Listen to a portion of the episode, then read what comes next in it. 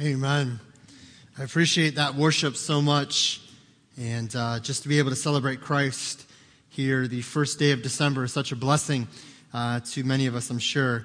Um, I want to start this morning, and uh, you guys can open up to uh, Matthew chapter 2 is where we're going to be in just a little bit. So, Matthew chapter 2, if you want to turn there, um, it's going to be just a little bit before we get there, uh, but you can go ahead and turn there. Uh, I want to open up this morning, and uh, we're going to be talking about the most important part of the Christmas tree the most important part of the Christmas tree. And so before we get to that, though, um, I do want to say it's really great to have Matt Osborne with us. And uh, Matt has been over at uh, U of M, and so great to have him home for the holiday and get to see him. And uh, just exciting what God's doing in his life over there in Ann Arbor. So keep praying for Matt and all of our college students as well. Um, but I do want to start by saying this. Uh, and you guys can answer out loud on this one. I want you guys to tell me what is your favorite parts about your Christmas tree. And so think on that for just a minute. Uh, how many of you have already put your tree up? You have your tree up? You have your tree up? How many of you have had your tree up for a while? How many of you are not putting up a Christmas tree because you just are like, I don't want to deal with lugging stuff from the basement to the first floor to the basement, okay? We always uh, put our Christmas tree up, and that's always been since I was a kid.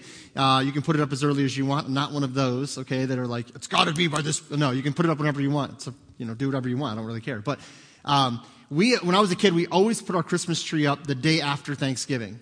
It's just what we've always done. The Friday after Thanksgiving, we always put our tree up.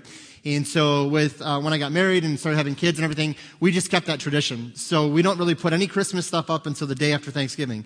And usually it's actually the day after Thanksgiving and then a little bit of the Saturday after Thanksgiving. You know how it goes. Um, this year, surprisingly, we got everything done that Friday. So I was praising the Lord for that. So, but the tree is up, Christmas decorations are up, and it just feels like Christmas now, you know, even though when I was doing it on Friday, the weather wasn't exactly Christmas-y. I mean, it was a little chilly, but it wasn't, there wasn't snow on the ground, anything like that, which I'm okay with. But there's something about that time of year. You get all the decorations up, the lights are on, snow on the ground. It's just amazing how you can start to kind of be nostalgic and kind of remember some things. And so I just want to ask, uh, maybe even not right now, but maybe when you were a kid, what was your or what is your favorite part of your Christmas tree or just something about the Christmas tree that you just, it, every year you look forward to it. It's something you like about the tree, something that you enjoy. I, I hope I'm asking this right. So somebody give me an idea. Well, what's your favorite part of your Christmas tree or having the tree up? So Lance. Um, I have a, a tiger's tree. Okay, a tiger's tree. Awesome because I have decorations as tiger's colors. Okay, okay. Is that the main tree in the, No, it's our main one. That's a different one upstairs. Okay. So you, okay, so the main tree isn't the Tigers tree. Okay, all right. All right. So he has a tree that's all Detroit Tigers color and theme and probably ornaments and stuff too, right? Yeah, okay. So so he likes that about his Christmas tree because it's the Tigers and I can't hate on that. I got to love the Tigers too. So Zach. Uh, shopping around for trees. Okay. Okay, so you guys actually go out and cut that baby down and do the whole thing. Okay. Uh, how many of you guys are real tree people? You'd real real tree? Couple hands. Fake tree people. Fake tree people. I'm a fake tree person. That's awesome. You go out in the cold and pick a tree out. I'm like, hey, look, take it out of the box, put it, done. Beautiful. Plug that baby in. It's ready to go. Okay. So no, but that's cool. Okay. So going out, the actual experience too, right? Like going out with the family, picking out a tree and all of that. That's so cool. Okay. Uh, anyone else real quick? Yeah. Okay, sitting in the front room, all the other lights are off, the lamps, just the Christmas lights are on. Sandra and I were just saying that she was just talking to someone a week ago or so, saying there's something just nice in the evening to sit in the room. It's dark, but all the Christmas lights are on. She loves that. Absolutely. For sure. Great time. Actually, it's one of our favorite things too. I love just sitting, usually once the kids go to bed, you know, because it's quiet then, and you get a quiet time with the sitting in the lights and everything. That's really cool. So, one more. Anyone else? Yeah, and.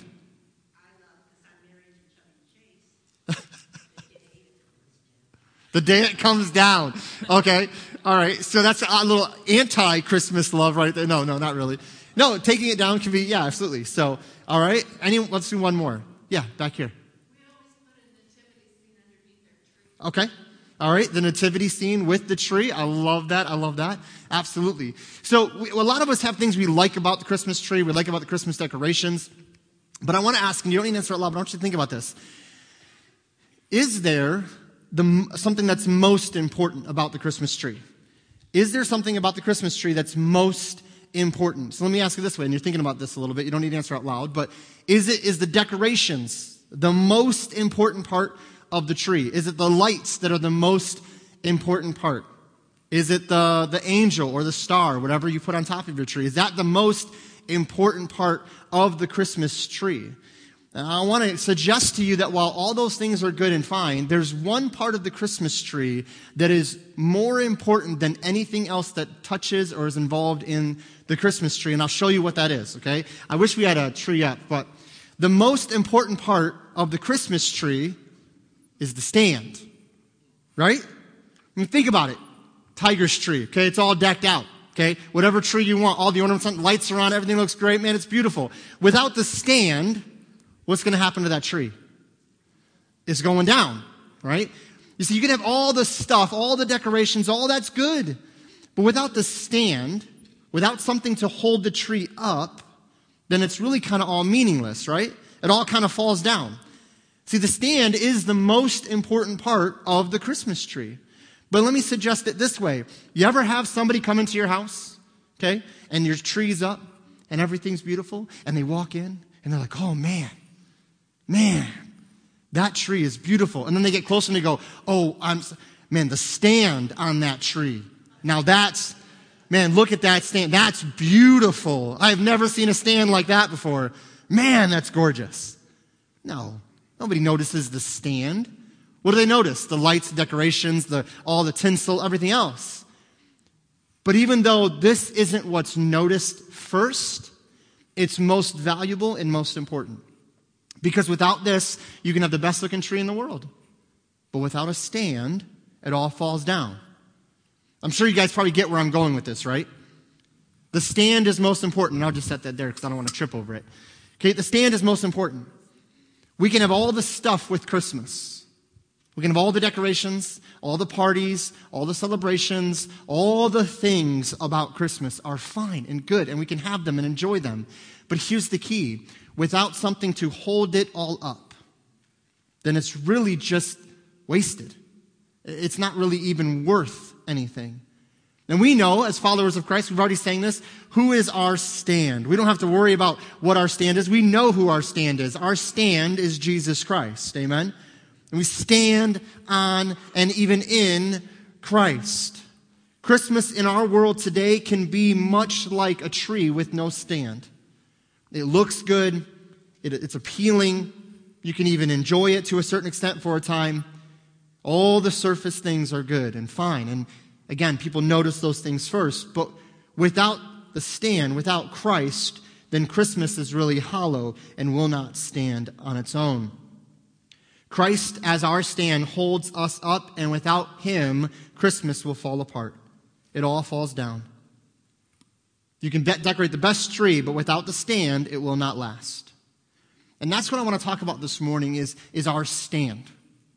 That when it comes to the Christmas tree, the most important part is the stand because it holds everything else up. And when it comes to Christmas, and as we prepare our hearts and our minds for the coming weeks ahead and all that that entails, we have to remember who our stand is. We have to trust and know in our stand. And that is what holds us up. And that is what holds up this entire season. I want to ask ourselves to determine something this Christmas season. And I want to do it starting now because I think if we begin to change our focus and our perspective a little bit this Christmas, it will help us when we get to December 25th and how we celebrate Christ's birth. I want to ask us to determine this Christmas what are we going to focus on? The urgent or the significance? Are we focusing on the urgent or the significance?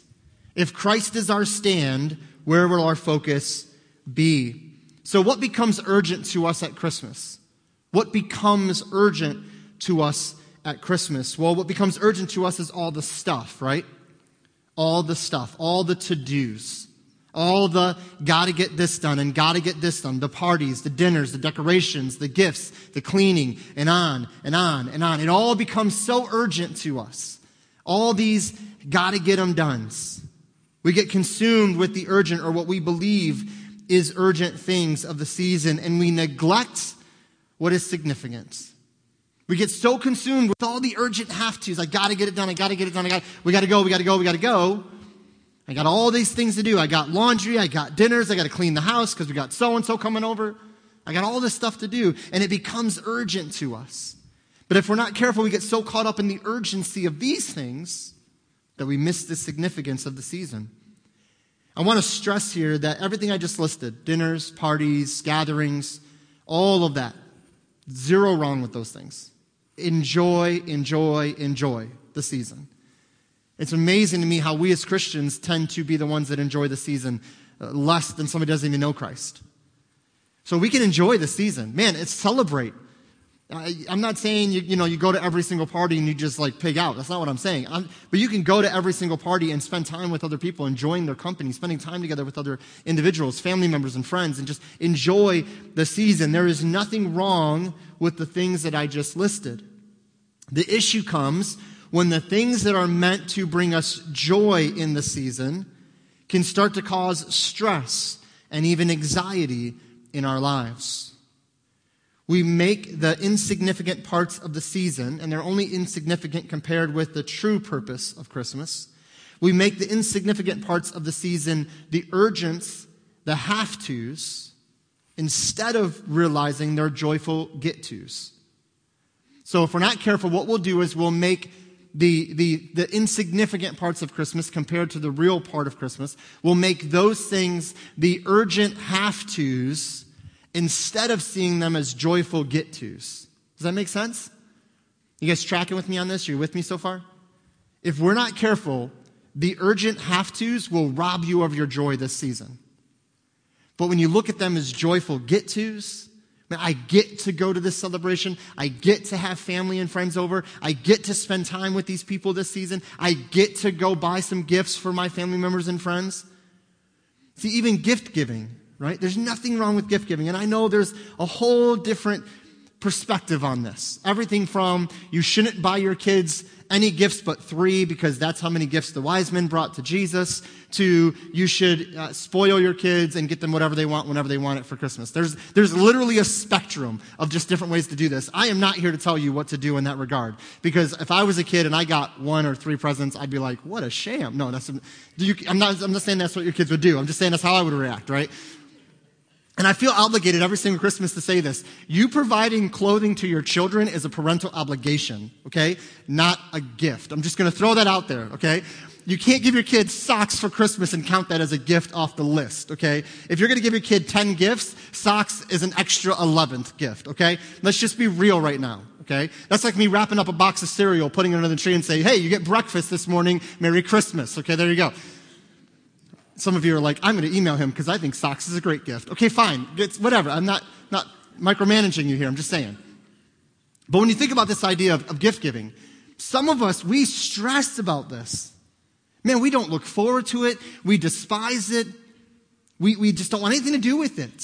So we either wait to the last minute and hope we can get something on Amazon, two day prime, and, and pray, okay, please don't be out of stock. Please don't be back ordered.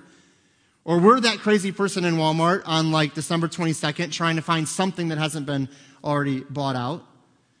Or we stress and we stress and we stress and we're like, I just don't know, I don't know. Listen, it's a get to. It's a joyful get to, not an urgent have to. This is why I despise so many times jewelry commercials or commercials that give this impression that, all right, men, you better get your wife something nice or else she's going to be mad at you. That's the most ridiculous thing I've ever heard in my life. If you are buying a gift for a loved one because you think they're going to be mad at you if you don't, you're buying it for the horribly wrong reason. Buy them a gift, get them a gift because you want to give them a gift. If you're giving somebody a gift because you know they'll give you a gift back, don't give them a gift. You're just, it's the wrong heart. Man, it's the wrong mindset. Man, give a gift because you just want to see the, the joy on their face and they, they smile and light up, and you can just say, Man, I'm so thankful I got to be a part of this moment. Man, we stress about this stuff. I got to get the perfect gift. No, get a gift that expresses your love for that person that you believe they would enjoy, and then give it to them. Just enjoy it.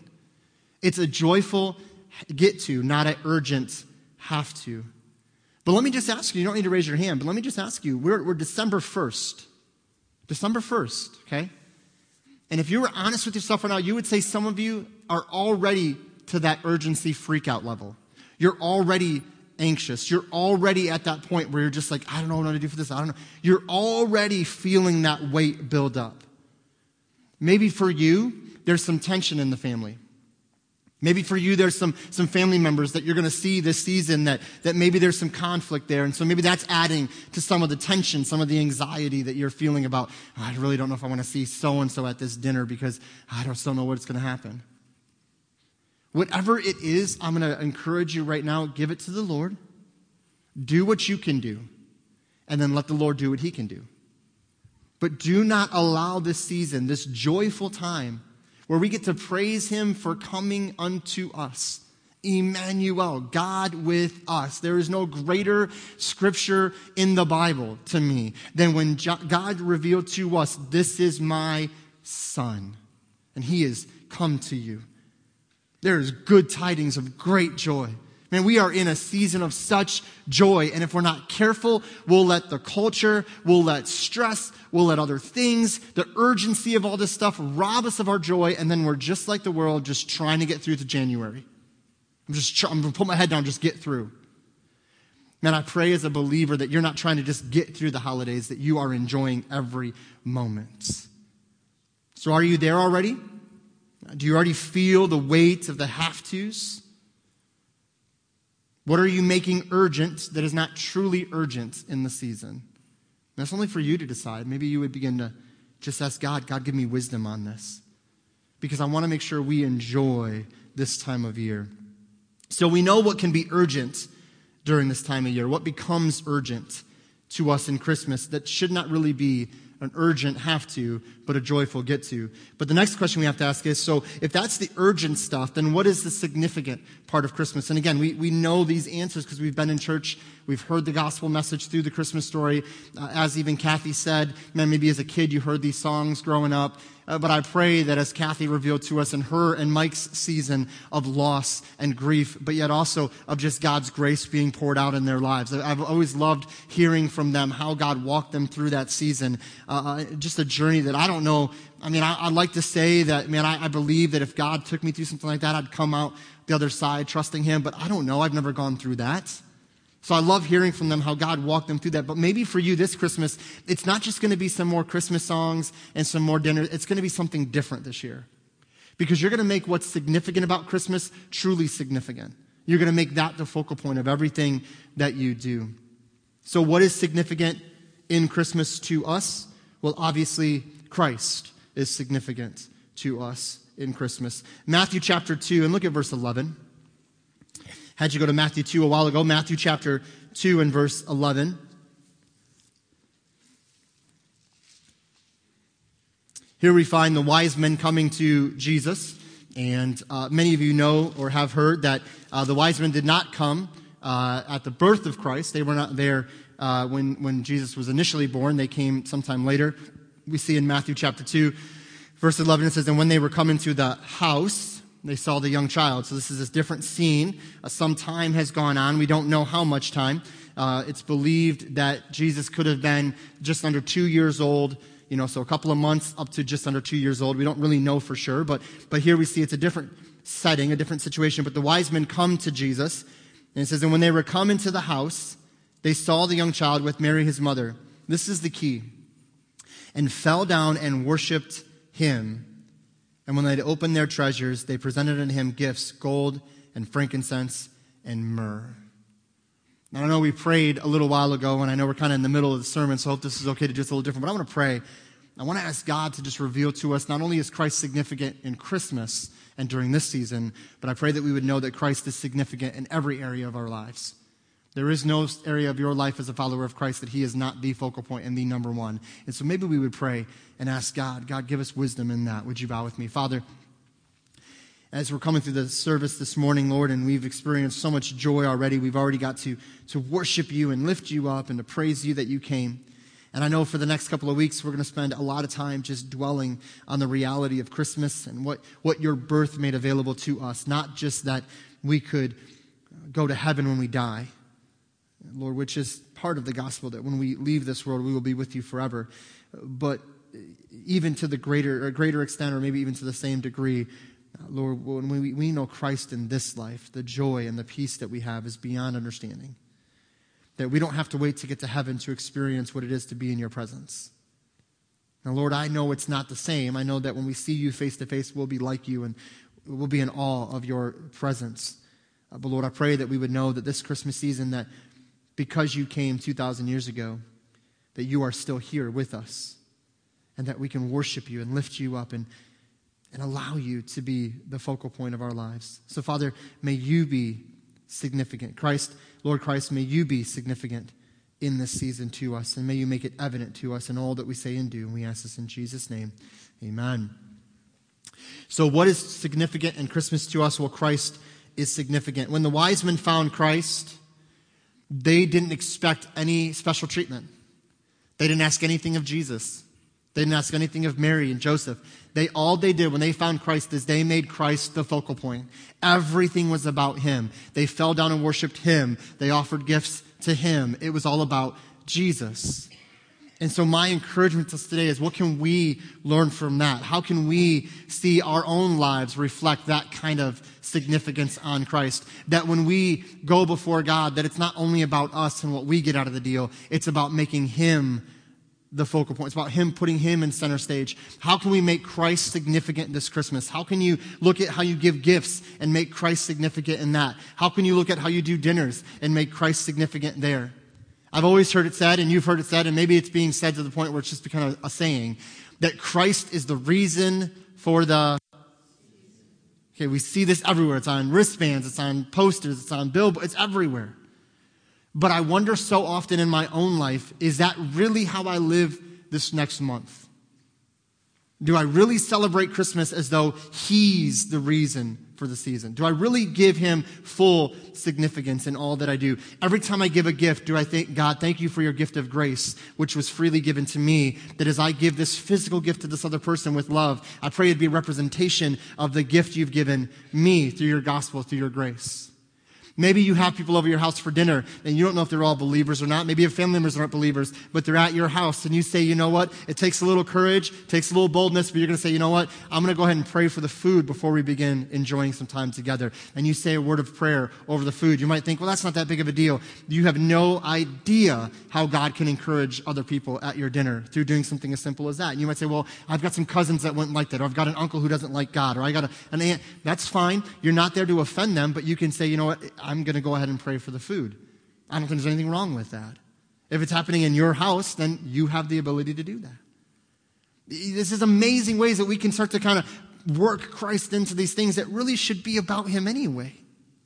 It really should be about Him anyway. Now, you might say, well, wait a minute, but I can't give Jesus a gift on Christmas. I can't bring Him a gift. Yes, you can. You can offer yourself to Him as a gift. You can say, Lord, I'm giving myself as a living sacrifice every day. I'm going to look for a way to make you significant because you are number one in my life. Do we really mean that Christ is the reason for the season? Do we really honestly believe that? Do we believe that He alone is the most important and significant part of Christmas? Do we really emphasize that in our conversations and in our life during the next 30 days or so, 25 days? I mean, have we really made an emphasis on that? And I want to share that obviously many in our day, many in our culture, many in our everyday lives does not, do not know Christ as their Savior. And so to them, the surface things of Christmas are what's most important. They will not fully see Christ as the key and may not even emphasize Christ in this season. There are some that celebrate Christmas that don't even know Christ. There are some that will say Merry Christmas and they don't even know the Christ of Christmas. They're just, they're just in a tradition of a culture. And I know I dare to say it. There are those that won't even say Merry Christmas. Can you? I mean, wow. And I, I want to stop here for a second because I know this becomes a point of contention in our culture for the next 24 days. Every December, I see post after post after post about this. I'm not here to tell you what to do. I'm really not. But if somebody doesn't know Christ, they have no Jesus Christ in them, they don't know the meaning of Christmas. Maybe they are atheists. They hate God. They hate everything to do with God because they're so broken and hurt and just want nothing to do with Him. And so they choose to express holiday greetings differently than you would as a Christian. You say Merry Christmas. Can I encourage you with something? Let's not get bogged down in how someone expresses and celebrates thanks this holiday season, this Christmas season to us. Let's instead maybe take them to the gospel.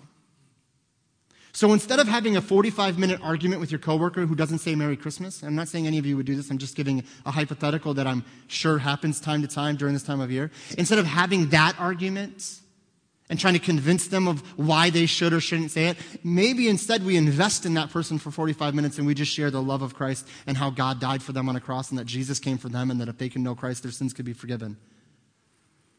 Listen, there are those in our culture that don't celebrate Christmas at all, want nothing to do with it. So when somebody chooses to not say that to you, or if you say it and they don't say it in response, please, let's not die on that hill. Let's not go to war over that in our culture today. When people are lost without Christ and dying and going to hell, let's not maybe die on that hill. Let's maybe take them to the hill of Calvary and say, this is what Jesus came to accomplish for you. And so I just want to throw that out there. And I'm not saying anyone in here would do that. Listen, you can disagree with people. I know there's whole arguments about that. Well, I think they should because it's a, you know, a national holiday and all that. It's fine. It's fine. You can have the conversation. But let it be a conversation. Let's not let it be an argument. Because listen, if somebody doesn't know Jesus, their greatest need is not to understand why I should or shouldn't say Merry Christmas. Their greatest need is Jesus. Let's take them to Jesus of the Christmas and let him work in their hearts and worry about the rest later. And so, what is significant in Christmas to us? Well, Christ is significant. It, more than a saying, He is the reason for the season. He is significant to us. And why is He significant? Why do we start with the gospel? Why do we always go to Christ? Because, as I've already said, Christ is the stand. You see, Christ is most significant to us in Christmas because Christ is the stand that holds Christmas up. He is the emphasis, He is the whole point. I want to go to a verse in Philippians Philippians chapter 4 and kind of share a couple more thoughts before we get ready to spend some time in prayer this morning. Because as we talk about this idea of Christ being the stand, Philippians chapter 4 and verse 1.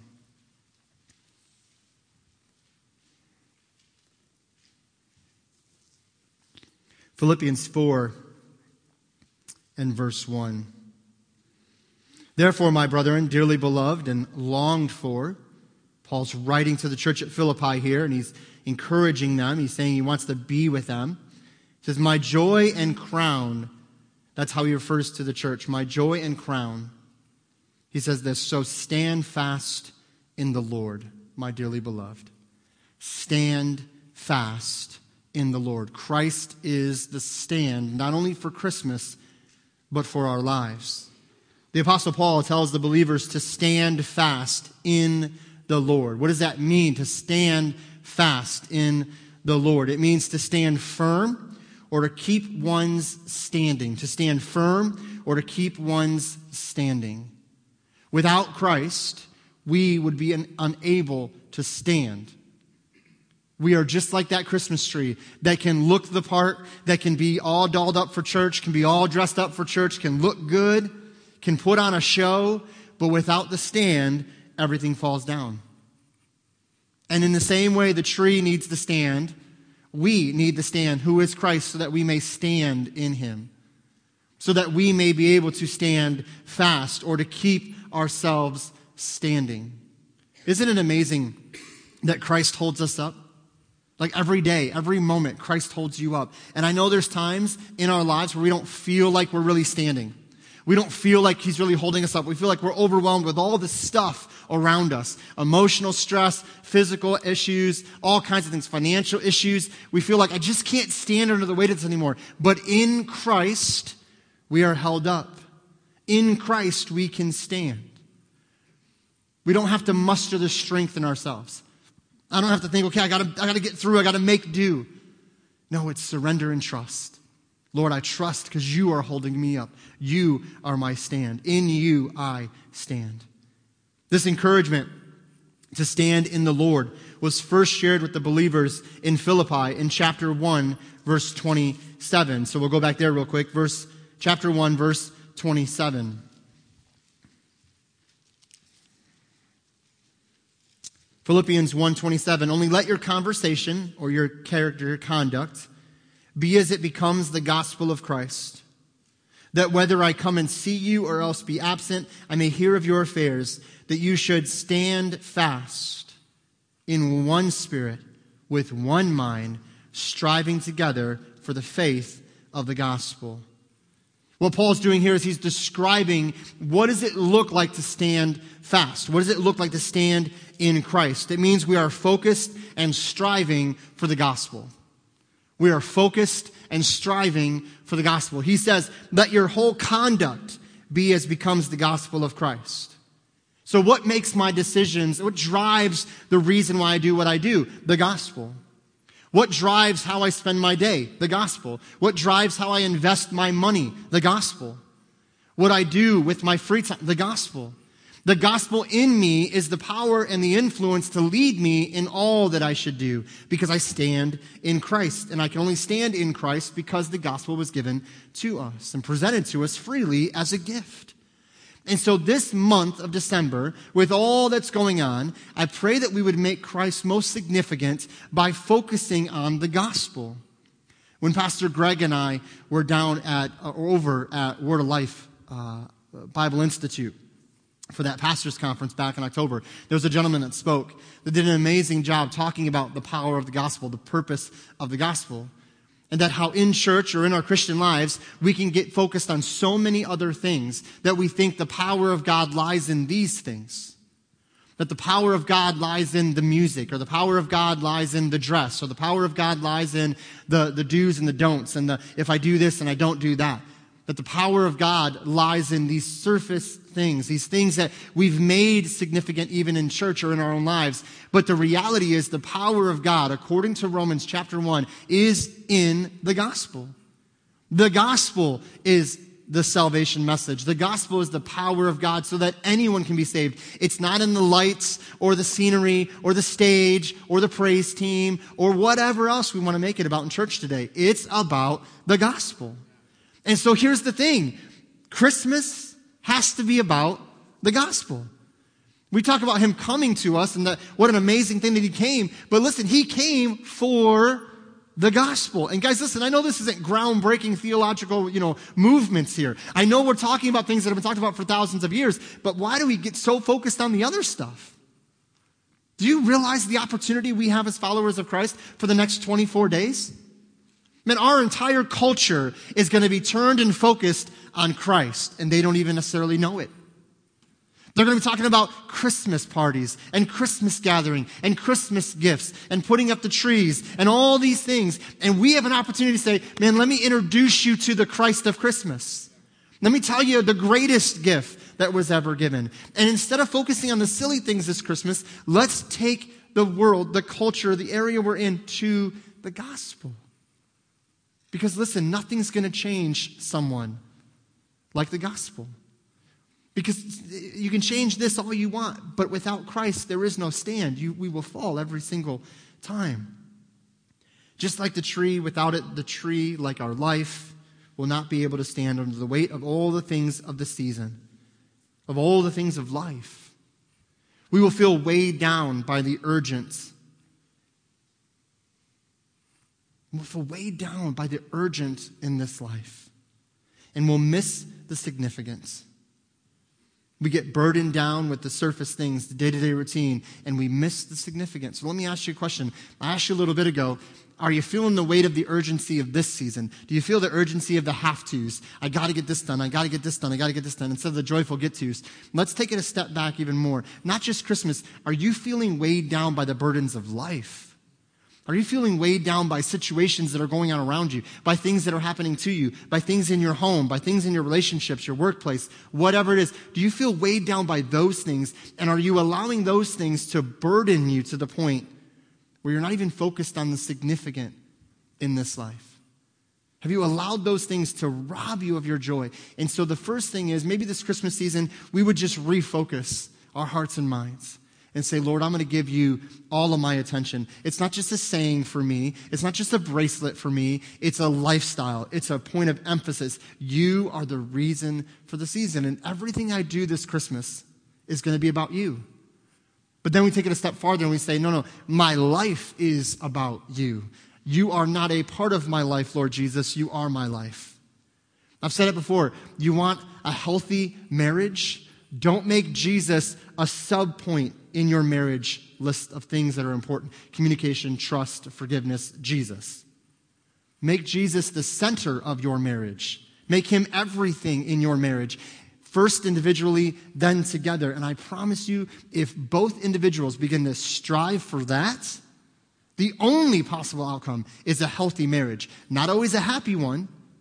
Nowhere in God's word does he say you'll have a happy marriage. But if you want a Christ like marriage, man, we got to stop making him a sub point or a point of contention. We'll pull him out when we want to use him against the other person. But he's got to be a living, breathing, active part of our relationships, including marriage, work, family, friends. I'm telling you, if we make Christ the significance that he is, we will see a difference in our lives. So I want to encourage you something this morning, and I, I know we're ending a little earlier than normal. But I wanted to spend just a little bit of time in prayer this morning. And I knew with the roads and everything, you know, I wanted to give everybody time and all that to get where they got to get. But, but I want to spend some time in prayer this morning. Here's what I want you to do. If you got a notebook or a Bible, you can kind of set that aside. Just kind of, I want your focus on, on the Lord right now. But I want you to do this. We're going to have an invitation in just a few minutes. But before we even get to that point, I want to ask you are you already allowing the urgency of the have tos to rob you of your joy? Are, are you making an emphasis, I mean, a, a purposeful point, an intentional point to say, Jesus, you are what's significant this season, and I'm going to make an emphasis on making sure that's known? And not by bullying people or pushing people into saying whatever phrase I want them to say, but by merely expressing to others the truth and the power of the gospel because that's where life change happens. That's where transformation takes place. And I'm going to encourage you right now if you're struggling with this, then I would say let's individually get back to the gospel then. Get back to the simplicity of what it means to be a follower of Christ. And by doing that, maybe we'll change our whole view of Christmas this season. So, again, everything we talked about this Christmas, all the dinners and the parties and everything else, every meal, every get together, gift buying and giving as followers of Christ, we can have the most joy in those things because we have a relationship with the one we are celebrating this Christmas season. And so, how can you, and maybe you would come to the altar and just pray and just spend some time with Him this morning and just say, Lord, I want to make sure you're significant to me this Christmas. I want to make sure it's more than just a saying, but I want to make sure it's a reality of my life. And then maybe you would say, God, how would you allow me to use opportunities this Christmas season at work or in my family to, to invite someone into a relationship with Jesus Christ or to at least be able to encourage them to know the truth of Christmas? Maybe it's it's scary to do that for where you are. Maybe your family is super intimidating. And I know there's one thing you're not supposed to talk about at family dinners politics and religion, right? You don't talk, or two things, I guess, not one thing. One of the two things you're not supposed to talk about at Christmas. There we go. Uh, somebody over here was like, that's two things. Good looking out, Bill. Good looking out. Okay? When you think about that, I know that's hard and it can be awkward and it can be weird. So maybe you don't have a long, drawn out discussion. Maybe it's an argument coming and you just don't want to even go there. So maybe all you would do is invite them to a church service. Uh, maybe you would just say, hey, listen, would you like to come to church with me sometime? You know, hey, we got this Christmas program coming up and the kids have worked really hard. Would you like to come and, and see that and just be able to kind of spend some time together? Maybe you will have an opportunity to actually share the gospel with them. Maybe you'll have an opportunity to actually let someone know Hey, this is the whole point of this season. Wherever you are and whatever you can do, maybe you take advantage of that this season. But I want you to pray individually, first and foremost, Lord, whatever I find myself doing for the next 24 days, the next part of this Christmas season, I pray that you would be the focal point. I pray that you would be the significance in all that we say and do. I'm going to ask you to bow your heads right there where you are and with your heads bowed and we're going to go to prayer and, and, just uh, invite you to come in just a moment. But as you bow your heads right there, where however God is speaking to you, would you just respond to Him this morning as the praise band comes and is going to lead us in a song of invitation? I want you to just ask God, God, how would how would you have me respond? Lord, how, how can I invest in every opportunity I have this Christmas season to see a difference in the lives of those around me?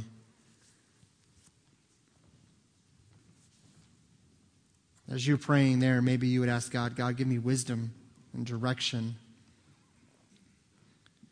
But I want to say this too as you're there praying, maybe you already feel the weight of the urgency of the season. You're already feel, feeling burdened down and weighed down. Maybe you would come and pray and say, Lord God, I don't want that to happen this season. I don't want to, I don't want my joy to be taken from me because of these things. I, I don't want to get worked up over these things. Lord, I'm going to ask that you'd give me the ability to, to know that you are what's significant. And these other things, while important and while enjoyable, they are not the urgent have tos. And may they be joyful get tos. And so, uh, whatever you're dealing with this morning, maybe you would come and pray and say, Lord God, would you work in these things? And I pray that you would respond this morning as only as, as He leads you, as only He can. Father, bless now this time of invitation. And I pray, Lord, that you would just be our focal point. I pray that you would be what's significant, not just in this season that, that we have designated for this time, it was Christmas, but Lord, that you would be significant every day of our lives. Because we'd realize that there's power in the gospel and the gospel alone. It's not in the stuff, it's not in the surface things. Although there's nothing wrong with those things. Nothing wrong with the music and the, the setting and all those things that go into church or even in our own lives, the things that we see in our own lives, Lord, with Christmas, the dinners and the parties and all that. Nothing wrong with those things. But I pray we know what's really significant is you. That when the wise men came to you, they laid at your feet their treasures. They worshiped you because they recognized that you were worthy of all worship. And so may we praise you with every gift, every get together, every smile, every time we say Merry Christmas. May our focus be on you and you alone. Father, we love you and we ask this in Jesus' name. Amen. Would you stand to your feet this morning as the praise band leads us in a song of invitation? Maybe you would come and just say, Lord, I want you to be number one this Christmas. I want you to be what's significant. Maybe you feel weighed down or burdened. Maybe you'd come and say, Lord, take that from me.